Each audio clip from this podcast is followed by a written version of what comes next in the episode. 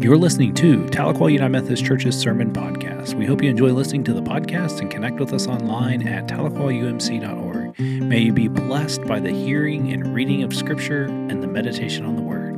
Have a good day. Now, in the prayer of illumination in your bulletins and also on the screen. Holy Spirit, open our hearts and minds by the power of your Holy Spirit that as the scriptures are read and your word is proclaimed, we may hear with joy what you say to us today. Amen. Our scripture today is from Romans chapter 8, verses 35 through 39. Is one that is very familiar to all of us. Who will separate us from Christ's love? Who Will we be separated by trouble or distress or harassment or famine or nakedness or danger or sword? As it is written, we are being put to death all day long for your sake. We are treated like sheep for slaughter. But in all these things, we win a sweeping victory through the one who loved us. I am convinced that nothing can separate us from God's love in Christ Jesus our Lord. Not death nor life, not angels or rulers, not present things or future things, not powers or height or depth or any other thing that is created. This is the scripture of faith for the people of faith. Thanks be to God. Amen.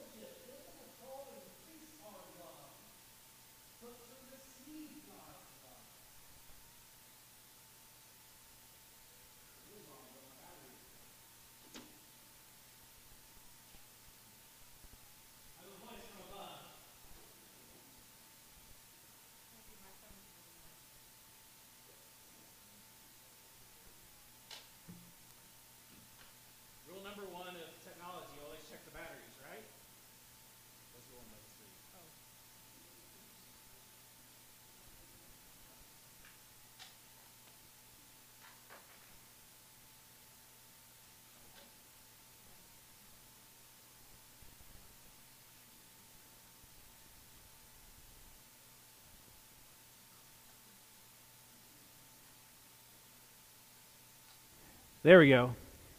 You know, when I teach a class on technology in church, the first thing I always say is rule number one technology always fails. I know you all could hear me, but I know the people at home or wherever they're watching couldn't hear me. So I want to repeat this note.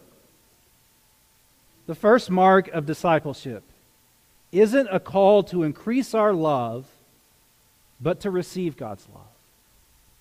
We can say we love God all we want to. We, we can say we do all the things that show God's love. But if we don't accept that love that God has for us, that love is empty that we say we share. Because sometimes our biggest hurdle is believing that God loves us. And you can be a saint.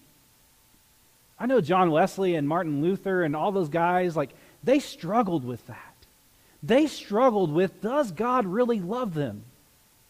Because they'd been reared and taught by, by the church at that time that that wasn't the case, that God was a vengeful God, that God didn't really care for them. But when they learned to accept God's grace and God's love, it changed them. It changed them so much that look what they did, and look where you are today. But we can't go anywhere until we are willing to receive God's love. And that's why when Paul wrote this letter to the Romans, he was reminding them that nothing, no, nothing can separate us from God's love. Not, not anything. And I think we need to be reminded of that. That nothing can separate you from God, only yourself. How often do we build those barriers? Between us and God because we're too afraid where God is calling us. And you know what God's calling looks like? It's that, it's that thing that, like, that deep desire that you have within you that you know that to do a good thing, to, to go out and, and to be a faithful disciple of Jesus, that, that thing that's leading you out. When we follow Jesus, we're led out. We're not called just to sit back and enjoy life. Far too often, that's what disciples are doing now these days. They're just sitting back and doing nothing because they refuse to accept the God's love that is before them. And when they accept that love, that love takes them, out, takes them out into the world and, and, and it puts you in new places that you never imagined or never thought you would experience. And all it took was you to accept God's Far too often we build those barriers because we're so afraid of where God may be leading you. And when we submit ourselves to this basic foundational thing that we can't go anywhere until we accept God's love, we can't change the world until we do that. And so I want you to think about that. What does that mean for you? What are you going to do about that? Have you accepted God's love in your life? I think this is an ongoing daily thing that you have to do. You have to say, Yes, Lord, I love you. Kind of like you do with, with your spouse or your dogs or your cats or anything else. I love you. I care for you. I'm going to do all that I can for you. God says that to us every day. Are we listening? Because if we're listening, then we're living it out. And we're not afraid. Because we have nothing to fear because God is with us, showing us God's love. And all we have to do is accept it. That's the first step. You can't go anywhere until you do that first step. Now, how many times do we do? How many times do we sit down with those um, instructions for whatever it is you bought, and you're like, oh, I don't need these, and you can put it together? That, that's what we do with our faith. Oh, I don't need this, I can put it together. You need those instructions. You need God's love in your life. You need to be able to say, Yes, Lord, I know you love me. Because it will call you out, it will challenge you, it will push you out there and forward. But you can't go anywhere until you accept it. My statistics professor, two weeks ago, before turning in our finals, sent us this little uh, video.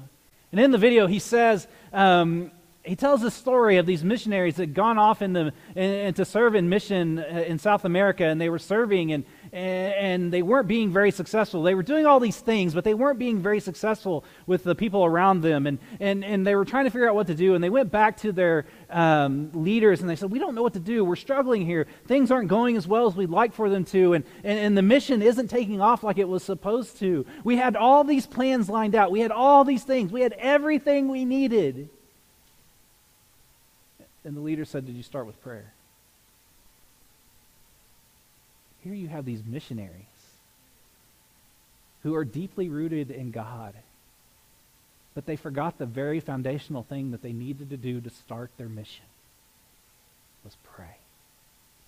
Pray for God's guidance, pray for God's love, and pray for God to take care of them and lead them. And so before we can do who we are as people called Methodists, before we can even say we're a follower of Jesus, we have to be willing to say yes to God's love. And until we do that, everything else we do is just prevenient grace, giving us an opportunity to say yes. That doesn't give you authority to say, oh, I'm not going to do it anymore because I haven't accepted God's love in my life. No, you still need to do good. But what it would look like for you to say yes to Jesus? What would it look for you to say yes to God's love? And that challenge alone could carry you all the way through Lent. But we have five, four other marks to learn from. But we can't go anywhere until we accept God's love. But here's the beautiful thing of that love no matter where you are, who you are, what you've done, what you're thinking, what you have on your t shirt, what you have on your bumper sticker, what you wear on Saturday night versus Sunday morning, whether you are a Sooner fan or a Cowboy fan or a Razorback fan or anything else, God still loves you and cares for you, and there ain't nothing you can do about that other than accept it. So don't be afraid. Be open to accepting God's love in your life. And see where that takes you. It's what Simon Peter did when Jesus said, Hey, let's go fish. He trusted this guy that came out of nowhere.